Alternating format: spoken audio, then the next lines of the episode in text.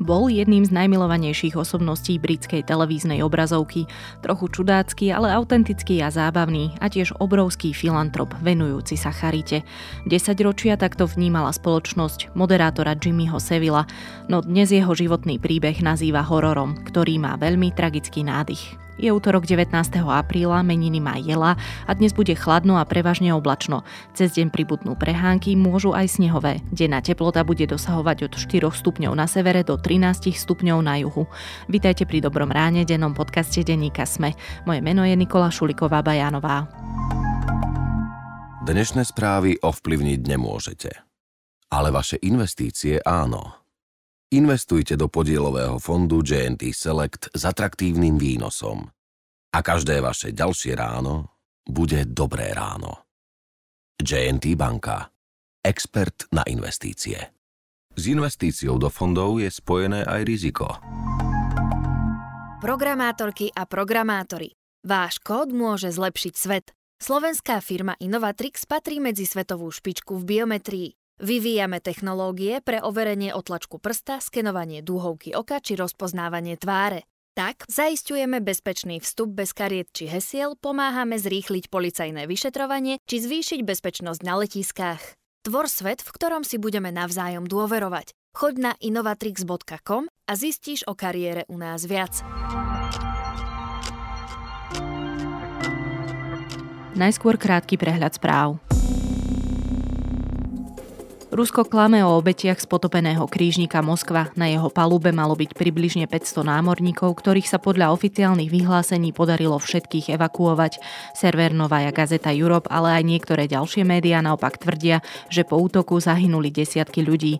Vlajkovú loď ruskej čiernomorskej flotily Ukrajinci zasiahli ešte minulý týždeň. Okrem ľudí sa s loďou potopila aj munícia, ktorou bola vybavená. Rusi najskôr popierali aj samotné potopenie lode. Medzi Kievom a Moskvou neprebieha v poslednej dobe nejaká komunikácia na úrovni rezortov diplomacie, povedal to ukrajinský minister zahraničných vecí Dmitro Kuleba. V rozhovore pre americkú stanicu CBS News zároveň označil situáciu v ukrajinskom prístavnom meste Mariupol za strašnú a povedal tiež, že by sa pri rokovaniach mohla stať červenou čiarou. Polícia v Bosne a Hercegovine zadržala medzinárodne hľadaného bývalého funkcionára Národnej kriminálnej agentúry Jana Kaľavského. Ministerstvo spravodlivosti v nedelu uviedlo, že vypracuje žiadosť o vydanie Kaľavského na Slovensko s cieľom trestného stíhania. Ex-policajt je podozrivý z prezrádzania citlivých informácií z prostredia policie nepovolaným osobám a brania úplatkov. Je kľúčovou osobou v tzv. vojne v polícii. Produkcia skleníkových plynov v Európe v Lani po poklese z roku 2020 mierne vzrástla, no stále je v priemere asi 10% pod úrovňou spred pandémie. Výnimkou v rámci Európy je Slovensko, kde ako v jedinom štáte Európskej únie množstvo vypustených emisí vzrástlo nad úroveň spred pandémie. Upozornili na to analytici Národnej banky Slovenska. Za rastom emisí je najmä ich produkcia východoslovenskými železiarňami. Viac správ nájdete na sme.sk alebo v mobilnej aplikácii Deníka Sme.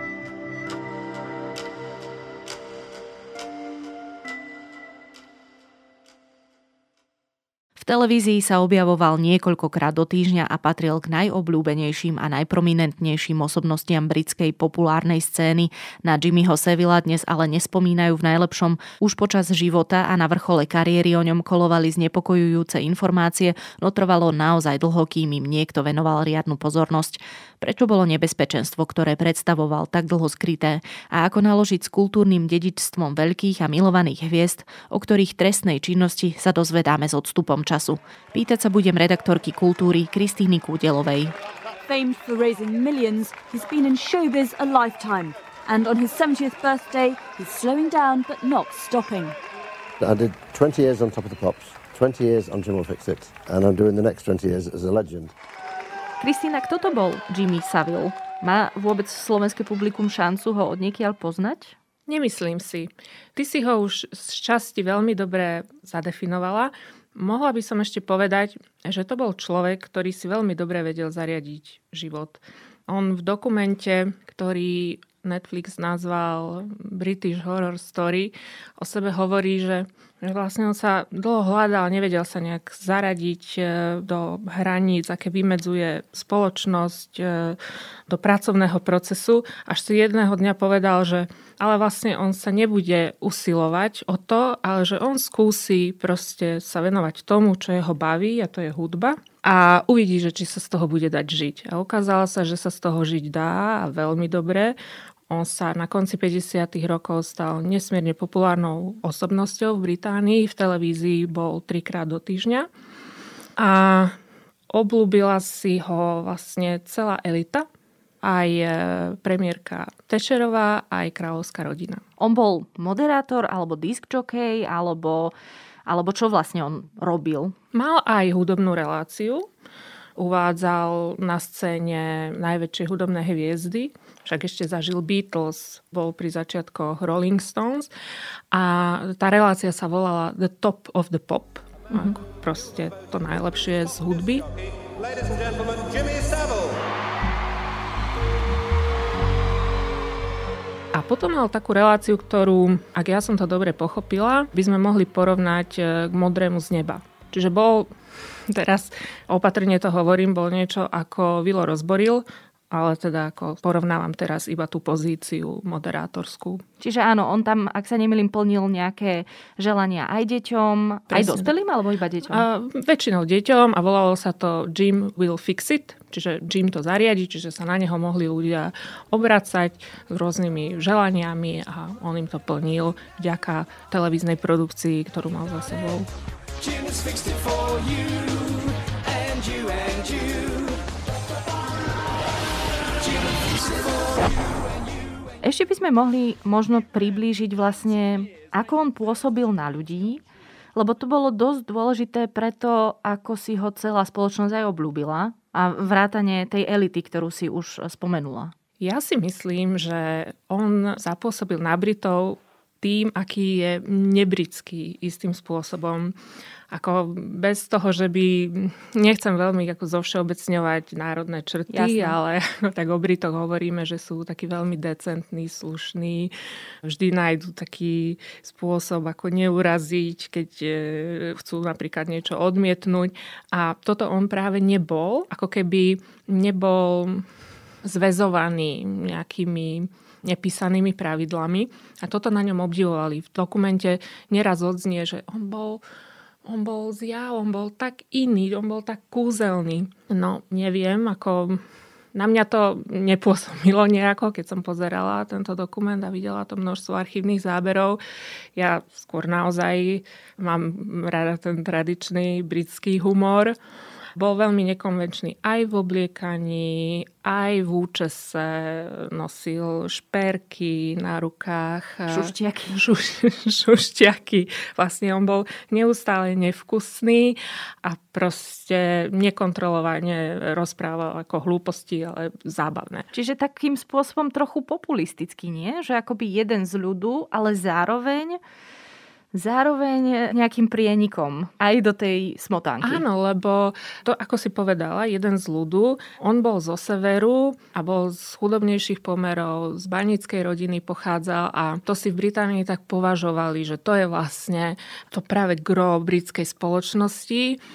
A tým, že tak vedel svojou nekonvenčnosťou každého osloviť a najmä on vedel vyzbierať peniaze. Čiže keď on povedal, že treba zbierku na toto, na toto, za pár dní to bolo, čo práve obdivovala politická elita. Ej, lebo oni by chceli mať taký vplyv na spoločnosť, ako mal on. Uh-huh. A preto princ Charles sa na ňo niekoľkokrát listami obracal s tým, že prosím vás, poradte mi, čo mám robiť, čo by bolo správne, za kým mám ísť, čo mám povedať, aby sa on priblížil ľuďom. Uh-huh. Keď ako chodil na rôzne miesta Británie, ako poznáme politikov, že chodia si robiť kampáň a prejavujú záujem o obyčajný ľud. Prince Charles to nevedel, alebo si myslel, že to nevie do takej miery, ako to vie Jimmy Savile, takže od neho si žiadal rady. Tam je inak zaujímavé presne to, čo si vlastne naznačila aj Margaret Thatcherová, veď ona bola konzervatívna politička, ano. čiže naozaj on sa im akoby hodil na vyvažovanie toho ich obrazu a na to, ako si aj pomenovala, približovanie sa k ľuďom. Myslím, že sme ho už viac menej lepšie popísali, takže prečo sa dnes o ňom rozprávame? Myslím, že sa rozprávame kvôli dokumentu, ktorý o ňom vznikol. Ja som ho neregistrovala, priznám sa ti. Takže asi keby tento dokument nebol, ani ja by som o ňom nevedela. Treba povedať, že jeho meno dnes nepredstavuje to, čo vlastne sme teraz popísali. Áno, áno. Čiže pred desiatkami rokov na vrchole slávy a dnes je ústrednou postavou britskej horror story, ano. ten dokument, ktorý, mm-hmm. o ktorom hovoríš. Čiže čo sa o ňom dnes vie, také, že ho zaraďujú akoby do tej hororovej kategórie? Tak vlastne až po jeho smrti sa to Británia dozvedela, ale dozvedela sa to, že zneužíval neplnoletých. Hovorí, že, že pred 10 ročiami bol návislný, on bol 10 ročia návislný. A bohužiaľ dostal sa do takej pozície, že mal vlastne prístup všade a zneužíval to. On napríklad tým, že vyhlasoval verejné zbierky a dokázal zozbierať peniaze, pomáhal rôznym inštitúciám, napríklad nemocniciam, detským domovom, školám alebo takým detenčným zariadeniam, kde mentálne postihnutí boli, ako spáchali nejaký trestný čin, ale vlastne nebolo to úplne na úrovni väzenia a on ich finančne podporoval a za to oni im umožňovali ako prístup, že on tam môže kedykoľvek prísť na návštevu, porozprávať sa, hej, bola to celebrita, všetci boli šťastní, keď ich prišiel pozrieť. Nedá sa povedať, že by 50 rokov o tom nikto nevedel. Stále sa vo filme hovorilo, že sú také rumors. Ako vedeli to aj niektorí novinári, vedeli to aj policajti, ktorí tiež boli z okruhu jeho blízkych priateľov, ale nikto si to netrúfol povedať. A najmä chýbali dôkazy. Ako aj dlhodobo na tom niektorí novinári pracovali, ale nevedeli dojsť dôkazu. A keď aj niečo mali, tak boli v podstate zastrašení jeho právnikom, ktorý bol expertom na ohováranie celebrít, teda ako venoval sa prípadom, keď boli celebrity ohovárané. A on, tento právnik, upozornil novinárov, že to nedopadne dobre, ak s tým pôjdu von. Hoci, ako on sám im potvrdil, že vlastne je to pravda. Mm-hmm. Takže Jimmy mal okolo seba vystavanú doslova takú pevnosť, ktorá bola vytvorená z jeho slávy. Áno, on, bol, on dostal práve, práve Margaret Thatcher sa za, veľmi zasadzovala o to, aby dostal titul Sir. A on tým získal imunitu. A on to aj v tom dokumente, teda vo dokumente odznie archívny záver, kde on hovorí, že, že to pre neho bol relief, ako sa to povie, že vlastne mu odlahlo istým spôsobom, lebo, lebo zase len mal vyšší stupeň ochrany. Fakt celá spoločnosť by musela priznať, počnúť s princom Charlesom, že sa v ňom mýlila. A to bola ako keby neprekonateľná prekážka. No a presne ako hovoríš, on rôznym podobným otázkam čelil počas svojej kariéry, ale presne z toho dokumentu vidíme, že málo kto išiel akoby tak riadne do hĺbky, že nechceli tí novinári a novinárky až tak zarezávať do toho živého. Ale teda naozaj bol postavený pred hotovú vec, že hovorí sa o tebe, že máš rád malé dievčatá. To bolo extrémne nepríjemné vidieť ho na to reagovať on to vždycky len tak nejako zahovoril. Takým nesmyslom, nie? Že ani mhm. vlastne neviem zreprodukovať tie nezmyselné veci, ktoré na to povedal. Why would these girls say this about you? We always get something like this coming around at Christmas because we all want to feel good at Christmas, right? Nobody can just brush them away like midges opakoval, veľmi často opakoval, veď ako môj prípad sa zverejní štvrtok. Toto bola taká jeho formulka, že on dovtedy nič nebude hovoriť, že ako keby vedel, že novinári na niečom pracujú, ale s takou istotou a s takou ľahkosťou to hovoril, že aj tak ľudia tomu rozumeli tak, že nemajú na mňa nič, nebojím sa. Nehovoriac ešte aj o tom, že on niekoľkokrát povedal, že no to buď prichádza s biznisom, alebo že sa mu viac menej ponúkajú Áno. jeho obete samé. Ako sa potom stalo, že tá pravda na povrch vyplávala? Pomohlo tomu vytvorenie akési sociálnej siete špecifickej pre Britániu, ktorá spájala študentov bývalých po krajine. A jeden novinár, ktorý sa tomu veľmi venoval, nestihol to za jeho života sa dopracovať nejakému výsledku. Za života Jimmyho za, Sevilla. Za, áno, presne, prepáč, za, za života Jimmyho Sevilla sa nestihol dopracovať k výsledku.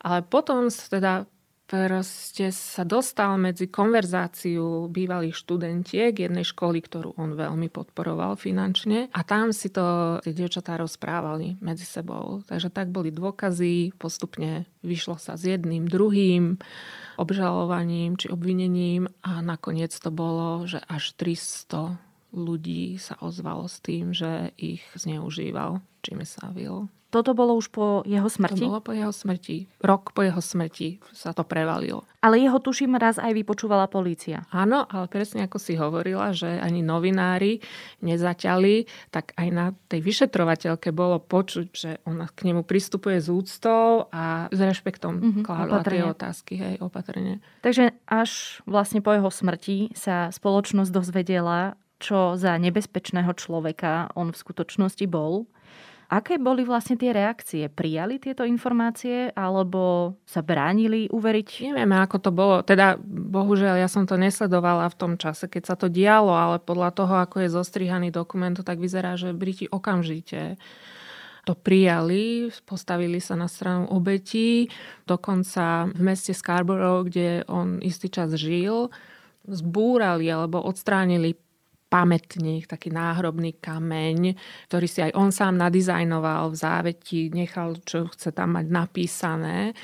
Takže ho odstránili okamžite, ako to vyšlo na povrch. My sa vlastne o ňom nerozprávame len preto, aby sme sa rozprávali o samotnom Sevilovi, lebo to je veľakrát napríklad aj chyba médií, že trošku až heroizujú tých páchateľov, ale my sa o tom rozprávame preto, lebo je to veľmi častý, mám pocit, fenomén, alebo teda častejší, ako by bolo v poriadku fenomén, že sa dozvieme, či už v čase, kedy je ten človek naozaj extrémne známy a obľúbený, alebo po jeho alebo jej smrti veľmi problematické informácie.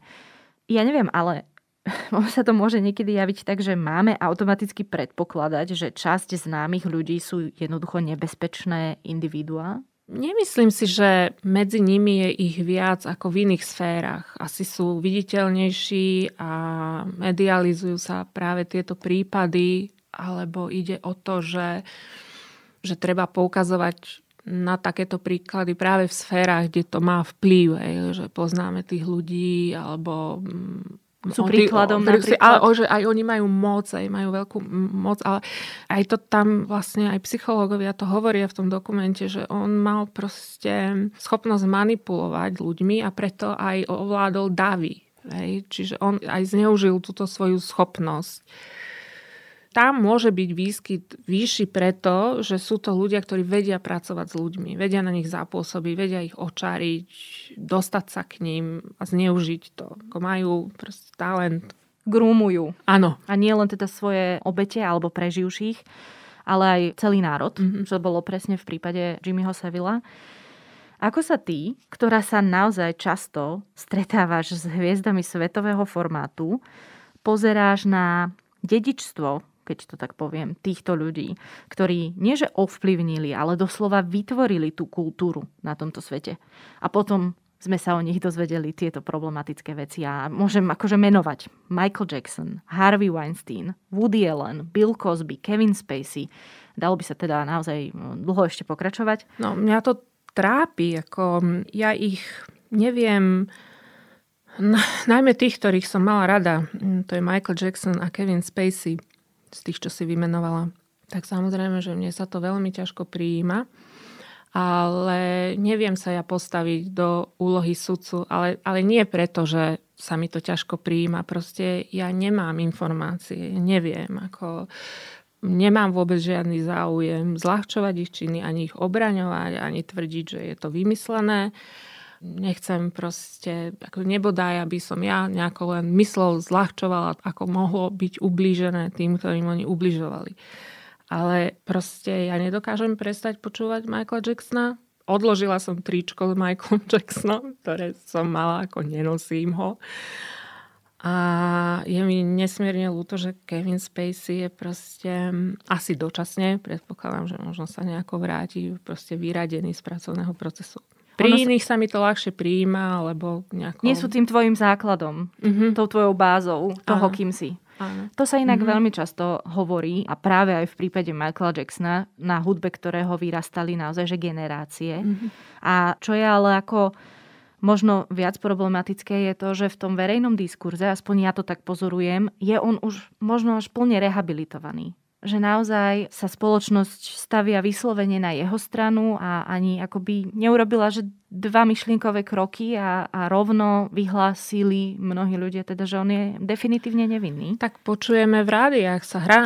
Hej, ďalej, ako keď e, vyšiel dokument, tiež bol to dvojdielný dokument e, na HBO, kde vypovedajú muži, dnes už dospelí muži, ktorí majú svoje deti o tom, ako ich zneužíval. Tedy niektoré rádia po svete vyhlasovali, že ho nebudú hrať, ale myslím si, že sa to nestalo. Hm.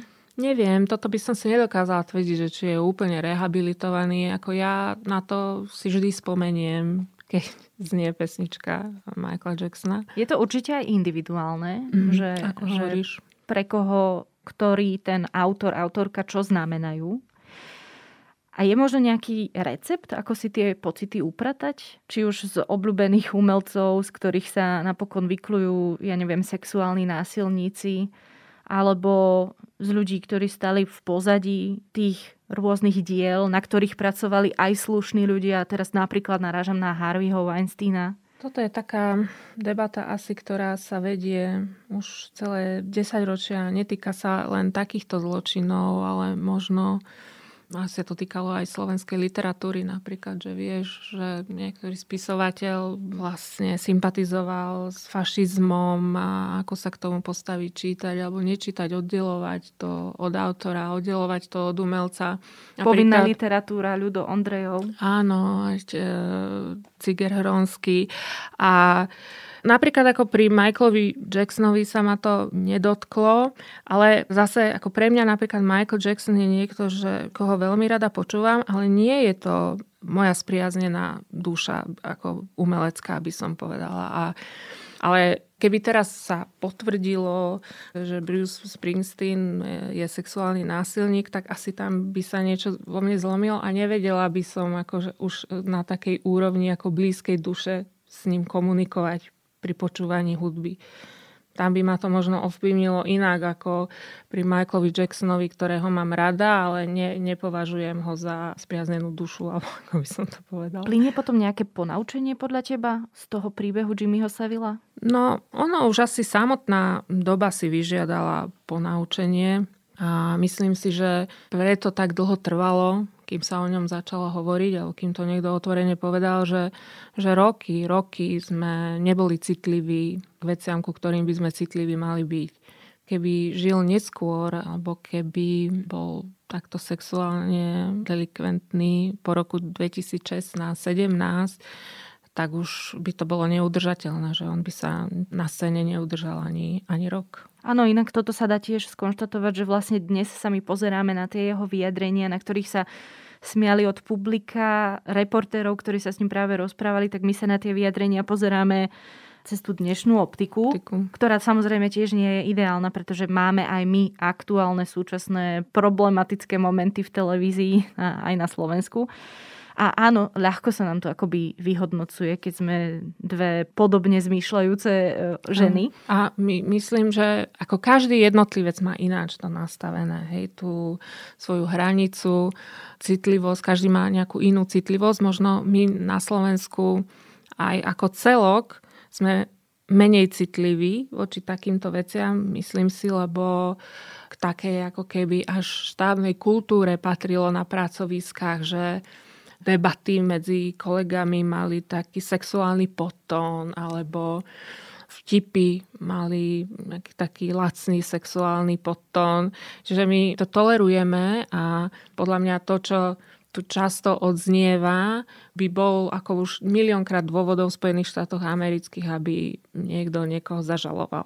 A prečo sa na Slovensku o takýchto prípadoch podobných Jimmymu Savilovi nehovorí, lebo nechce sa mi veriť, že to bude tým, že sa to nedeje. Ja si myslím, že je to práve to látko tolerancie, ako to my máme nastavené. Keď sa obete rozhodujú, či povedia o tom alebo nepovedia, tak často do toho rozhodovania vstupuje to, či sa boja.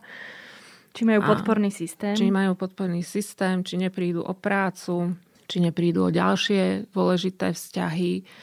A toto presne nevieme asi, ako u nás to funguje, že možno to ešte viac ako inde. Je tu jeden človek závislý od druhého, všetko je tu prepletené, každý každého pozná. Nemôže si niekto dovoliť nespolupracovať s takým režisérom, s takým výtvarníkom, s takým producentom hudobným. Špekulujem, ale tiež by som ra- radšej verila, že sa to u nás nevyskytuje. My v redakcii sme pozbierali vyjadrenia žien, konkrétne to boli ženy, ktoré zažili sexuálne obťažovanie, ale nedošlo k pomenovaniu. Že urobili sme jeden veľký krok, že sa niektoré ženy ozvali, ale neurobili sme ešte krok druhý.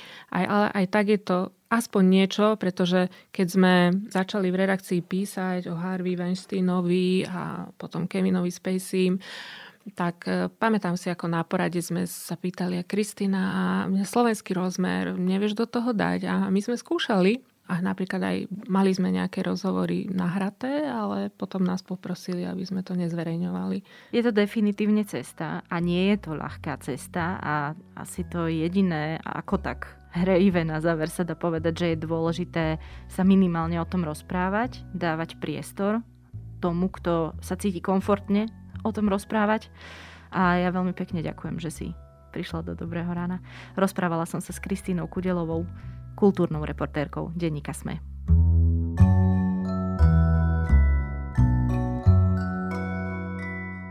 Podobná a oveľa vypuklejšia debata sa diala a stále deje okolo spomínaného Michaela Jacksona.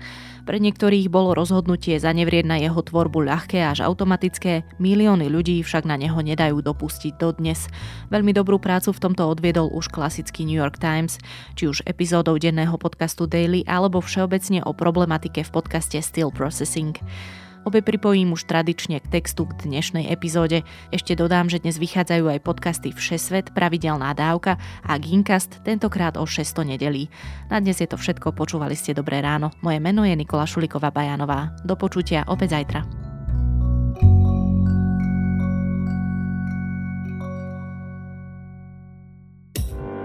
Osobnosti, politici, ekonómovia aj umelci. Jednoducho všetci, ktorí majú čo povedať alebo majú čo vysvetľovať. Som Zuzana Kovačič-Hanzelová a pozývam vás na diskusiu Rozhovory ZKH. Každý deň na Sme.sk, YouTube denníku Sme aj vo všetkých podcastových aplikáciách.